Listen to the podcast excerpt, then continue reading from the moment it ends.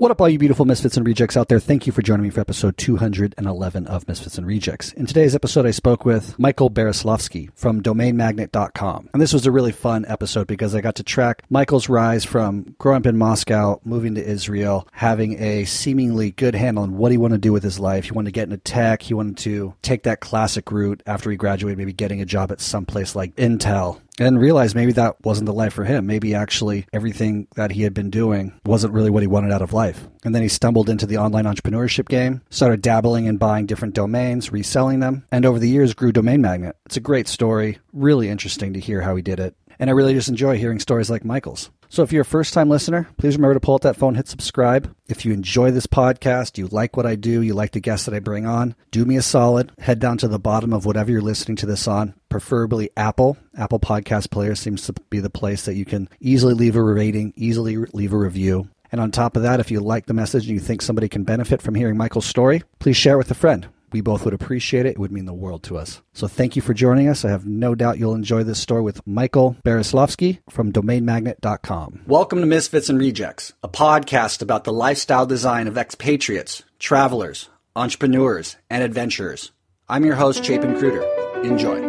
I didn't fit in America. With cocaine, there's just always too many guns and too many bad attitudes. I quit the limiting stories really try to overcome that fear. And right there, for any of your listeners, a lot of what I was to do in the rest of my life was formulated by the fact I just went and did it, goddammit. Welcome to another episode of Misfits and Rejects. Today I'm joined by Michael Bereslovsky from DomainMagnet.com. Mike, welcome to the show. Thanks. Good evening. Glad to be here. Yeah, man. You are calling in from Chiang Mai, Thailand tonight. How is it over there? That's right. It's it's pretty nice over here. It's uh, the restrictions are mostly relaxed. Um, everything is almost back to normal.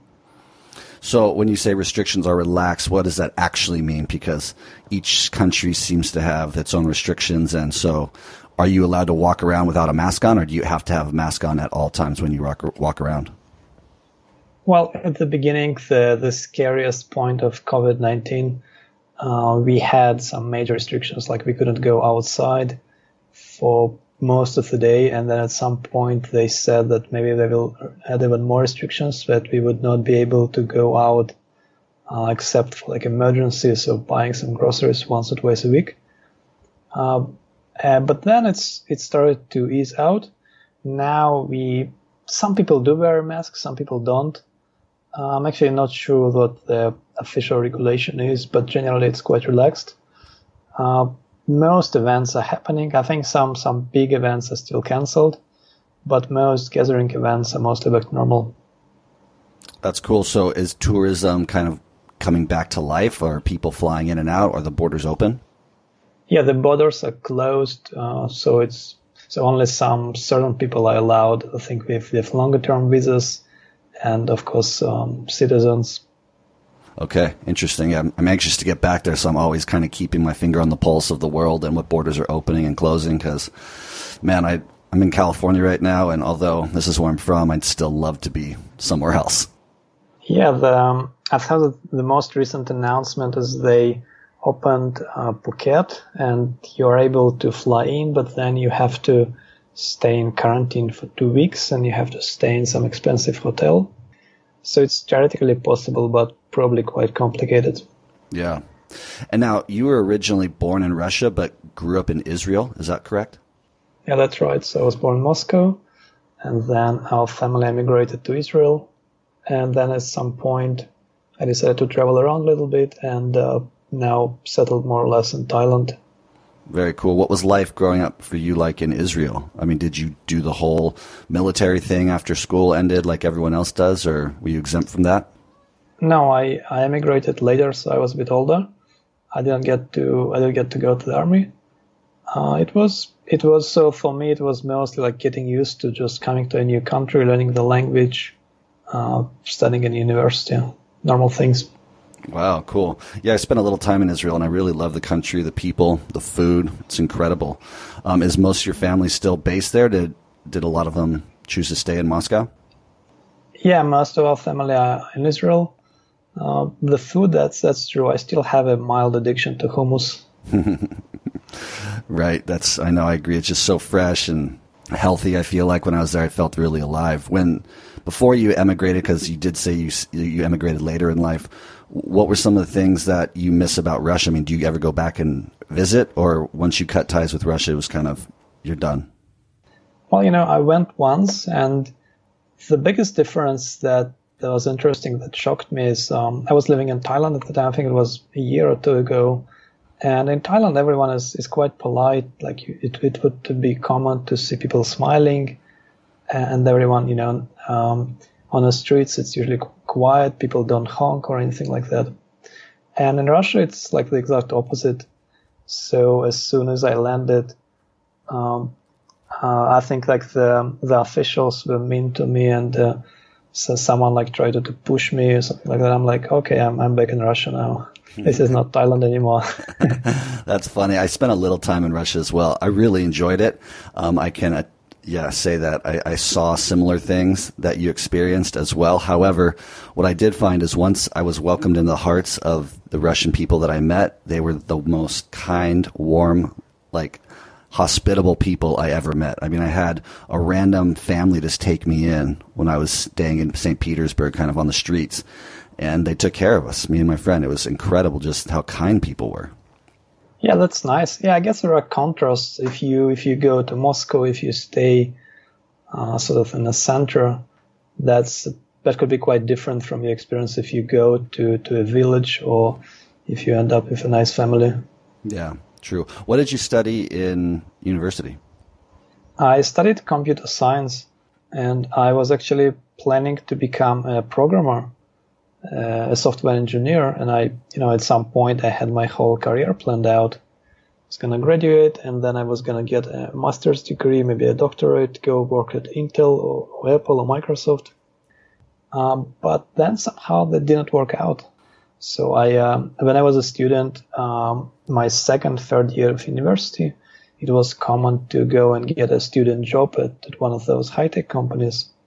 And the interesting thing is I had pretty good grades and many of my friends who had lower grades were able to get a, a student job like that, uh, which was quite prestigious, like it paid quite well.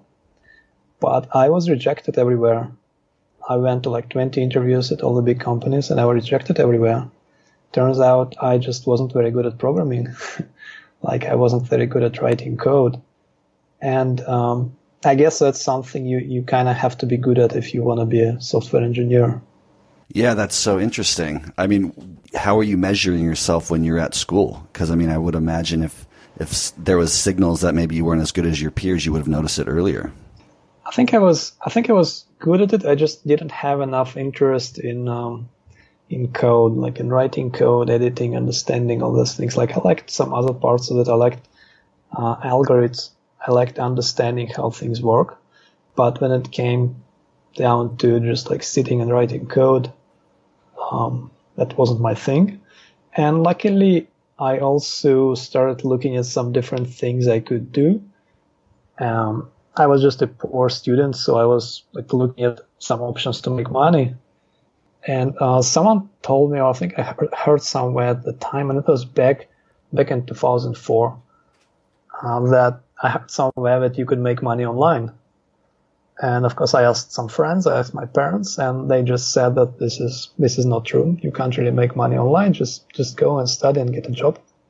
But uh, being young and um, um, well, not not probably not very smart, I decided to give it a try, and somehow it worked. That's really cool. This gets me excited to hear. So, what did you try your hand at first? Oh, I tried pretty much everything. Um, the first like year or so that I was figuring out this online stuff, I was reading all the different forums. And back then, like everything was in forums, forums like Digital Point, um, I think a few others. And uh, the big difference is now what you see is everyone is just upfront about everything. Like everyone is blogging, everyone is sharing everything they know in podcasts.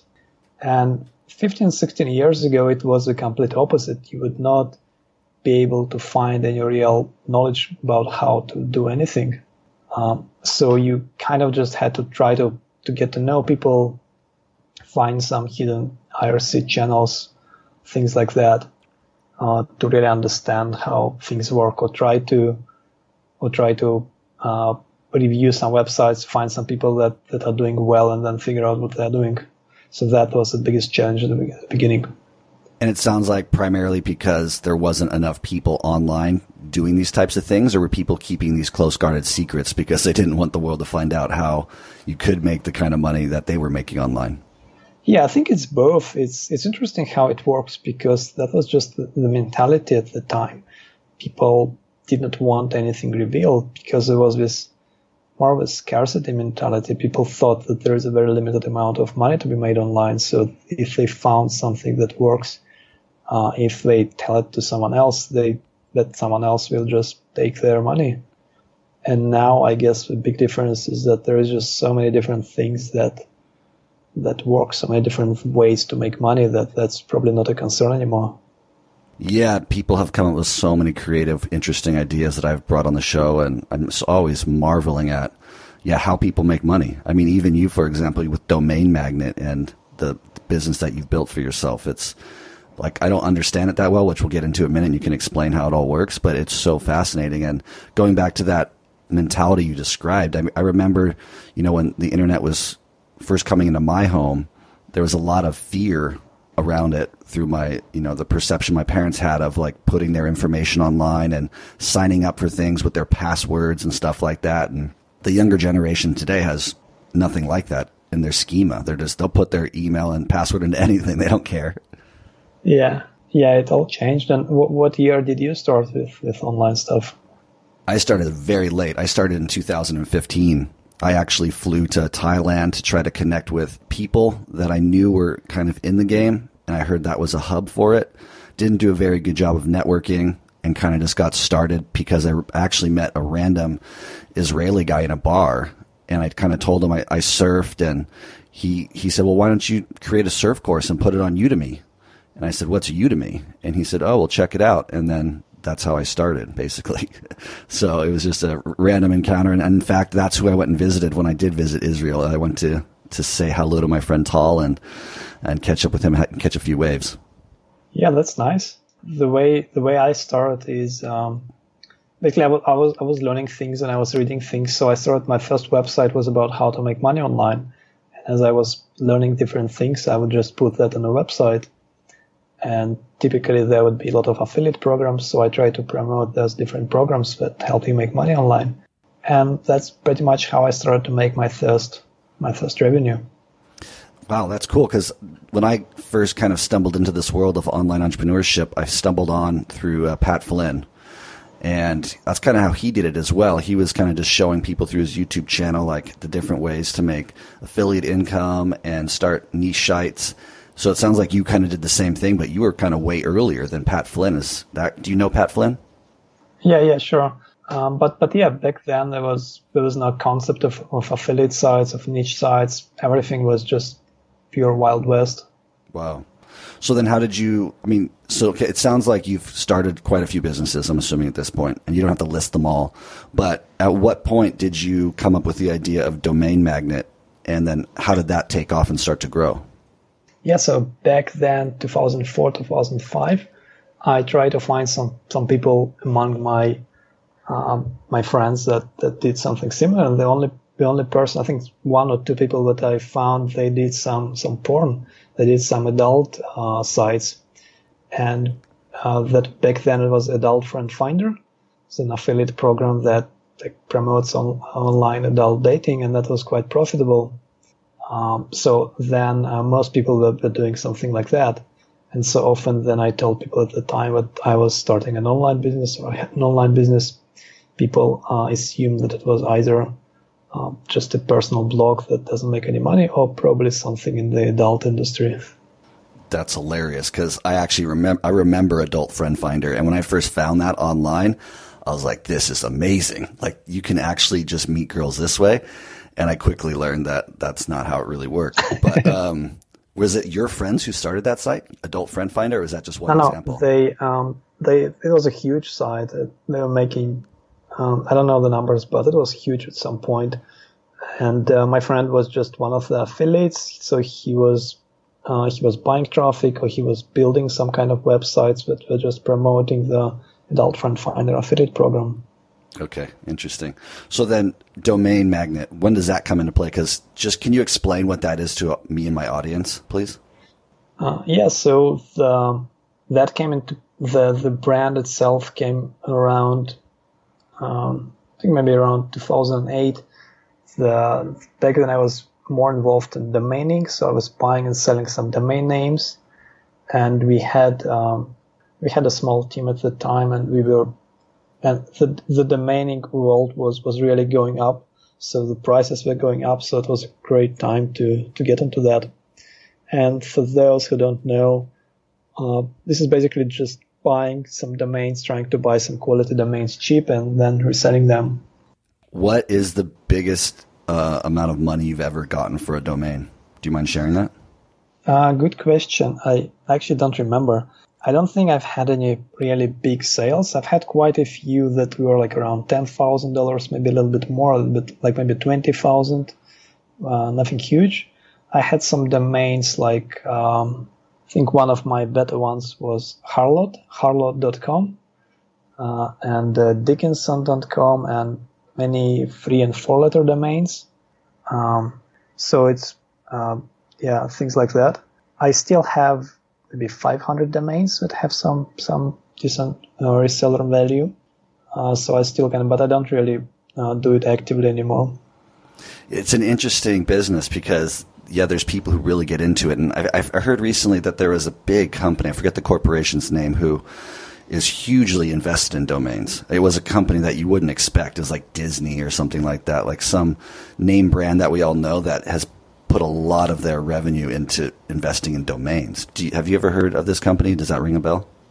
I'm not sure which one, but yeah, there are quite a few. Uh, GoDaddy at uh, uh, different times bought quite a few uh, big portfolios of domains for tens of millions of dollars at some point. Oh, you were buying tens of million dollars worth of domains? No, no. Uh, G- GoDaddy, oh, GoDaddy, GoDaddy company, okay. they, they bought some. There were quite a few um, sales the bigger domains sell like the the biggest sales for different domains were I think around 10 20 million dollars for you know for domains like sex.com but there are also many many private transactions going on with, with really big numbers. It's such an interesting world. And then so how, how did domain magnet evolve into online businesses that you were buying and selling? Uh, yeah so at the time we were also doing some websites. We were also buying and selling some websites but at, during 2007 2008 we mostly focused on domains. And then after that that uh, temporary boom basically ended. Uh, i think it lasted like a couple of years um, the domaining prices were just going up through the roof. And then it kind of crashed like similar to how bitcoin went up and then crashed and then you know did that again. So then we just uh, there wasn't that much money to be made in domaining it wasn't that interesting anymore so we just focused again on websites, and um, and the brand stayed. So when you say you focused on websites, I mean, what kind of metrics are you using to determine whether a website is worth purchasing and, and how much to sell it for? Yeah, the main metric is just profit. So the first website that I acquired, and and uh, some of the first websites I had, I just built but then uh, once once I had some revenue going on, I was looking how to invest the money, and that's basically how I got into buying websites. Uh, because you know, if there is a process of building a website and then waiting until it gets some traffic, so why not just speed it up and buy a site that already has traffic and revenue and then grow it? Yeah, that makes a lot more sense. But when you say um, you know, it depends on the profit. Like, what kind of websites are you coming across that are mostly profitable? Is it like affiliate sites, or is it actual like, uh, you know, e-commerce businesses or something like that? So we focus on on content sites, content sites with organic traffic. Um, so so we focus less on monetization and more on uh, the traffic acquisition, which is generally through through SEO. And then in terms of monetization, most most of ours are affiliate. Some of them also sell some products. Some of them have um, ads like like AdSense and Mediavine and um, and, and and also sells uh, like there is one business we have that is a SaaS product as well. And so you're are you acquiring these and holding on to them and to and helping them continue to, to generate revenue or just sitting setting them on autopilot? Like, can you just help me understand the business model a bit better? Yeah, so Domain Magnet now is a micro private equity firm, so which means we, buy small businesses and we currently have two funds, uh, two small family funds with investors and also a bigger fund we are setting up currently. And we have some pro, uh, different projects, different businesses we buy for individual investors as well. So the way it works is uh, people come to us and and they have some money they want to invest, but they uh, they don't have experience in, in, buying or managing online businesses. So they want uh, uh, they want us to, to basically manage everything, and that's what we do. We go and find some great deals, and we have mostly private deal flow. So people who are looking to sell a business quickly, we, we buy it from them, and then we grow and manage the business and at some point resell it. This is really interesting. It's, I mean, the, the different incarnations of your business is super fascinating to me because this is like stage three, it sounds like. And um, I feel like I, I read recently you had a pretty big success with your first fund. Is that correct? Yeah, it sort of feels like it's a different stage, but uh, to be honest, it's it's all the same. With domain names, it's buying domains and then trying to improve value if, if, if I could, and then just reselling them. And if websites, if online businesses, we are doing the same. I also did some some real estate. I was like buying, you know, improving and then selling some real estate properties. So it's kind of a, a similar structure. Um, yeah, we recently published uh, results from our first fund. So in the first, uh, we for about a year, year and a half, and uh, we've had a 130% return um, from uh, $457,000 invested. So the the value was uh, a million and fifty thousand. That's awesome. And so you're a vehicle for investors. So I can give you money, and I mean, ideally, you're going to keep creating huge returns like that. But when you do make a return like that, like how are you? How how am I getting paid out? Is it like quarterly, annually? Yeah, we have we have a few different options, but with most with most funds, with most investors, we uh, pay quarterly uh, dividends, which uh, which come from both revenues. So, so when the site makes revenue, some of that revenue we are going to use for growing the business, so, and and then the rest we are going to distribute. So, and and also when we sell sites, we generally uh, just distribute the profits immediately in, in the next quarterly uh, payout. How many investors are with you at this point? So the first fund has uh, four investors, so it's a family fund. The second one we've just recently set up.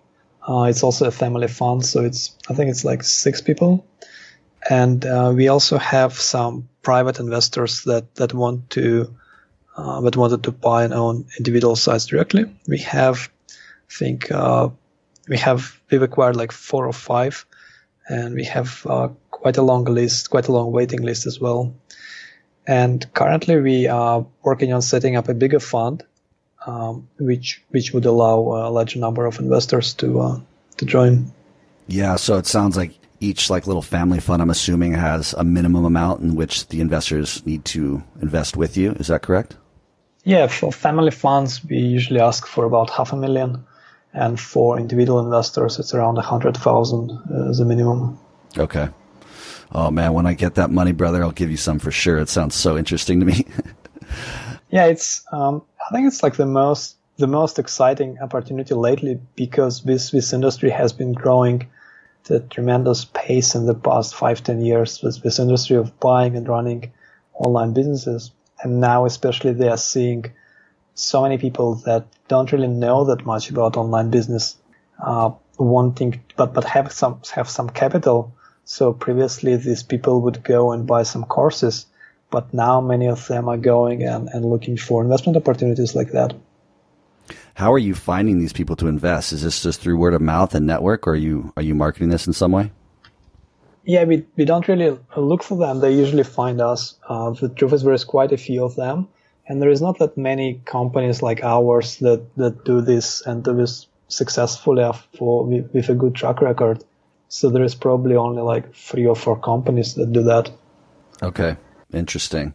And yeah, like you like we said earlier, you're based in Thailand at this point, and you've been there like two years. And can you plan on staying there? This is kind of your new home. Uh, well, we- we'll see. I got, I recently got, uh, well, not so recently, last year I got uh, the elite visa, so which is for 20 years. But um, I don't know. Maybe I'll change my mind next year and decide to move somewhere else. So I guess, yeah, we'll see. Do you get the elite visa because of an investment that you make within Thailand? No, the elite visa is not related to investment. It's just um, it's like a VIP tourist visa because you know the thing with Thailand is for for most people there is just a lot of paperwork and everything. Like anything you want to get done, you you sort of have to go and wait in line and get some documents and sign them, and then you know get them signed again and again. And uh, I guess at some point they they realized that there is a bunch of people that have money and don't like dealing with paperwork, so they figured let's create this this special visa for people that just want to pay once and then, um, you know, be able to go, uh, come and go as they please without having to deal with the visas every time. That's cool. So yeah, I'm assuming it's a pretty big lump sum for a 20 year visa. Is that correct? Yeah, it's it's a bit expensive, but I think it's I think it's worth it if um, if you are staying in the country long term. Oh yeah, I mean the nightmare I hear of just everyone like running up to the border of what Lao or they go to Myanmar, especially from Chiang Mai. Like some people are taking like a five hour scooter ride to try to walk across the border and get stamped and walk back. It's just like, I mean, obviously I think they're at a different uh, level of income than you are, but yeah, the convenience would just be incredible. If I could move around the world like that, I mean, if I could just, if everyone could get on board and I could pay one lump sum just so I could do that around the whole world, that'd be incredible. Yeah, in the beginning, when I was first in Thailand for the first year or so, um, it, it it wasn't just because I didn't have money. I just wasn't like I didn't have. Uh, I didn't really look much into it. I was fine with traveling around every few months, so it it was more that I just decided to to settle down more, and didn't want to travel as much. Then I started looking more into visas, and uh, yeah, the, the other visa options. I think the big difference is just that when you compare it on an annual basis, like how much you pay per year, it's actually pretty similar to other visas. The difference is just you have to pay it all up front. Yeah. I'm assuming you like the weather and the culture and the food. That's why you, you've chosen Thailand to stick around for a while. Yeah, all of the above, except I, I still uh, only know like four words in Thai. Uh, that's a difficult language. It is difficult, but I mean, the culture itself is such that everyone's so friendly, they're willing to work with you. And I mean, a lot of people do speak English. So for any listener out there who hasn't been, it's, it's not a place that I feel you need to be afraid of because it's easy to get around still. Wouldn't you agree? Yeah, that's true. People are quite friendly. So generally, generally, and, and if you're in, in, in Bangkok, think most people speak English. In Chiang Mai, uh, not as much, but you can definitely get around quite comfortably. Yeah. Just real quick to go back to Domain Magnet, you have 20 employees and you also have what, a sister company that kind of helps called dealflow.com? Yeah, Domain Magnet, we have uh, about 20, 22 employees now. And we, we're actually hiring, uh, we have uh, three more positions we are hiring for right now. Um, and we also have some uh, more freelancers that we are working with. Uh, another company that, that I'm a partner in is Dealflow Brokerage. It's an M&A advisor company. So at Domain Magnet, we, we acquire businesses under 1 million, generally between like 100,000 and 500,000 or so. And Dealflow Brokerage is focused on, on brokering businesses, generally uh, bigger businesses above a million dollars in value. Hmm. What does M&A stand for? Sorry, I didn't get that. Yeah, the mergers, mergers and acquisitions. So that's, um, the reason that's, that's actually used in the industry is because in some states in the US, you can't really call yourself a broker unless you get some special certifications. Um, so many people just call themselves M&A advisor. I see. Okay. Very cool, man. Well, it's just interesting. I mean, you going from university in tech, high tech, to thinking you're going to work for like Intel, to now having this brokerage business and domain magnet. I mean, it's just it's so different from where your life was you thought going. I mean, were you always entrepreneurial? Did you all? Or I mean, it sounds like you weren't because it sounds like you just wanted to get a, a nine to five job right out of ho- uh, college. When did you really start to realize you had a skill set for building businesses? Yeah, I think I was probably kind of meant to to have some sort of business because I was always rather entrepreneurial. I think I had my first business when I was like five or six years old, and I figured that people in school often uh, forgot uh, a pencil or a pen or like uh, uh an eraser. So I, I, would just carry some extra and kind of sell them, exchange things. Um, so I, I was always looking for some opportunities like that.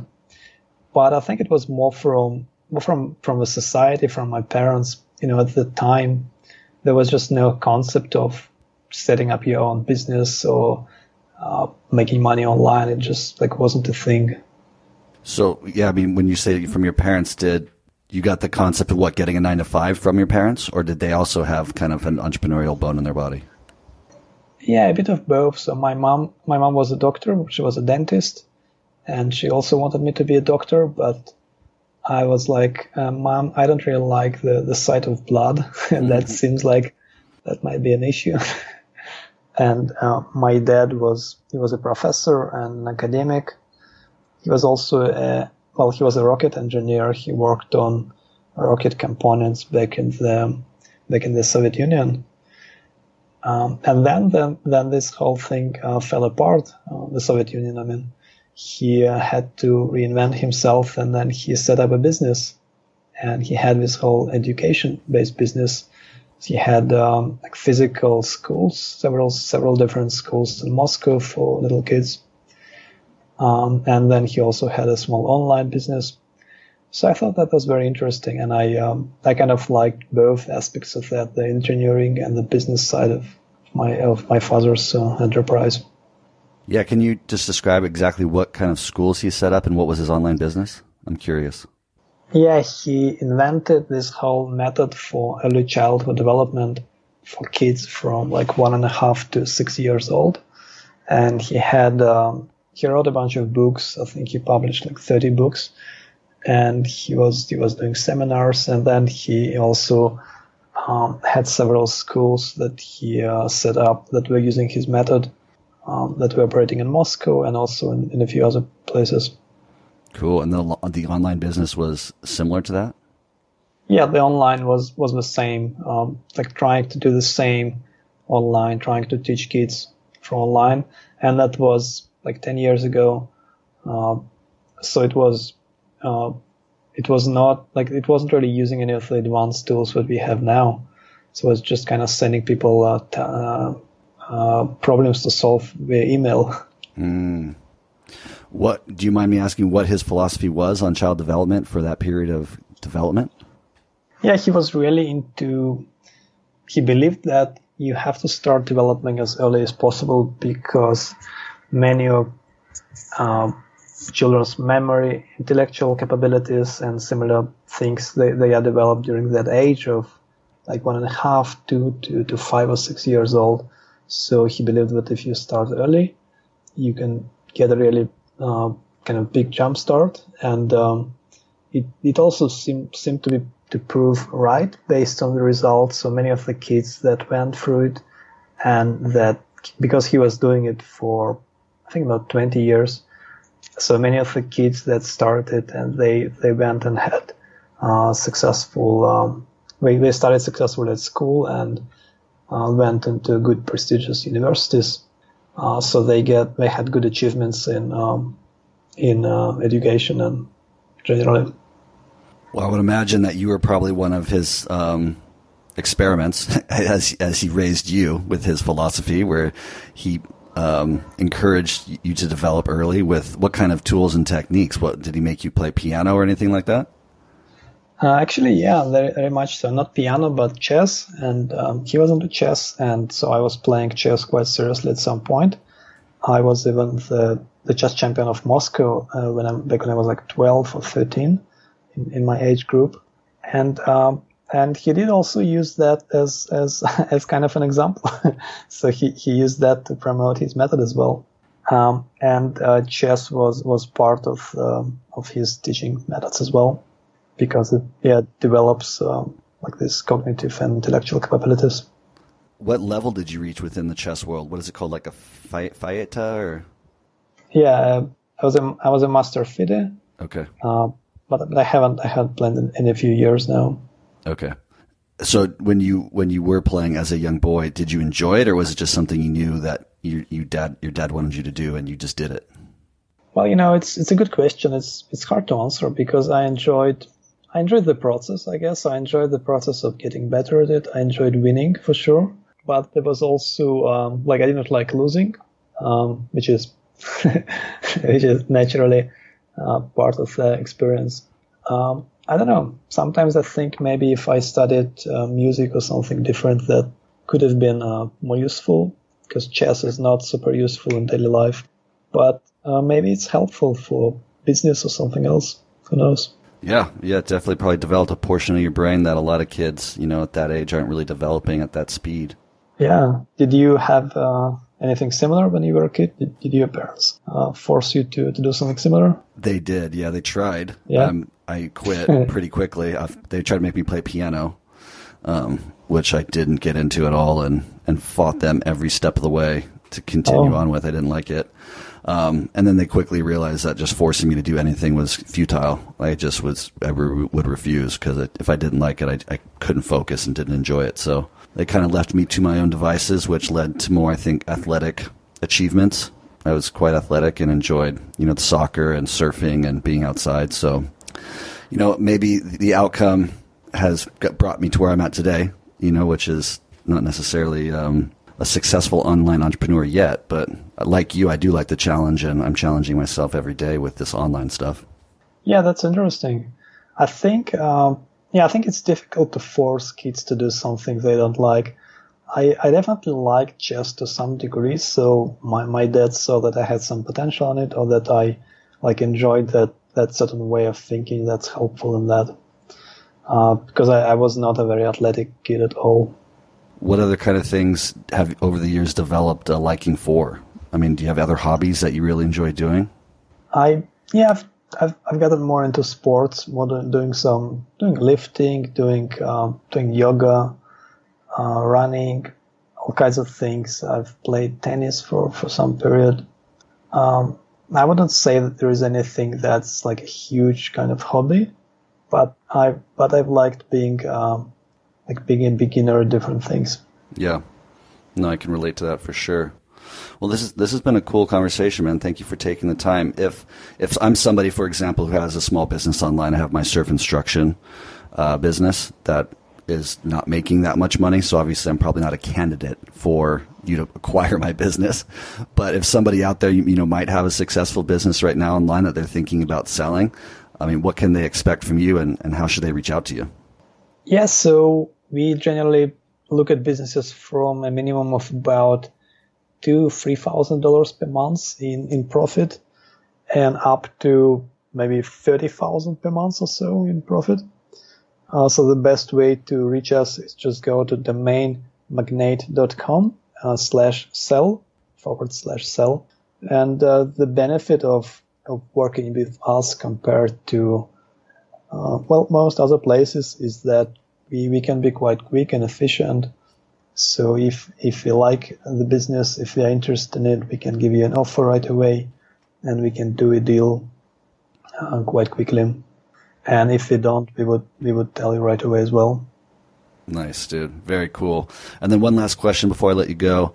If you could talk to one listener out there who's heard your story and gotten really interested in, in your lifestyle and what you're doing now, um, what could you tell them to maybe encourage them to take that first step and, and try it out? Yeah, good question. I would say the biggest advice to people um, I usually give is to figure out what what are you good at, because there are many different things you can try. You can learn many different methods, but if you know what you are already naturally good at, then you can connect that and to to the right type of business for you. Wonderful. Thank you so much, Michael, for your time. You have a great evening. Thank you. It was a pleasure to speak with you. Awesome, Michael. Thank you so much. It was a pleasure chatting with you. I wish you all the best as you continue to grow your new fund and hope that you get to see those kinds of returns in the future. Thank you again for listening. Please pull out that phone, hit subscribe. If you want to support Misfits and Rejects, you can do that in two ways. You can head over to misfitsandrejects.com backslash shop and pick up a Misfits and Rejects t-shirt, or you can head over to patreon.com backslash misfits and rejects, give a monthly donation. It's all appreciated. Nothing is expected, whether it's $1, $5, $10. It's all appreciated. Nothing is expected. And please, again, if you like this episode, share with a friend. Scroll down to the bottom of whatever you're listening to this on. Leave a five star rating, leave a review. I sure would appreciate it. I think you all are so very beautiful. Thank you for joining me. See you in next week's episode, Monday morning, 9 a.m. Have a good week. Take care. Ciao. Thank you for listening to Misfits and Rejects. I hope this inspire you to think about your life situation, where you're at, and possibly make a big decision to choose something different for yourself if you're unhappy with where you're at in life. I hope these people that I interview inspire you to go out, spread your wings, and try something new. To live a different lifestyle that maybe your whole life people were telling you was the wrong one, but when in fact it's the perfect one for you. And I'll see you next time.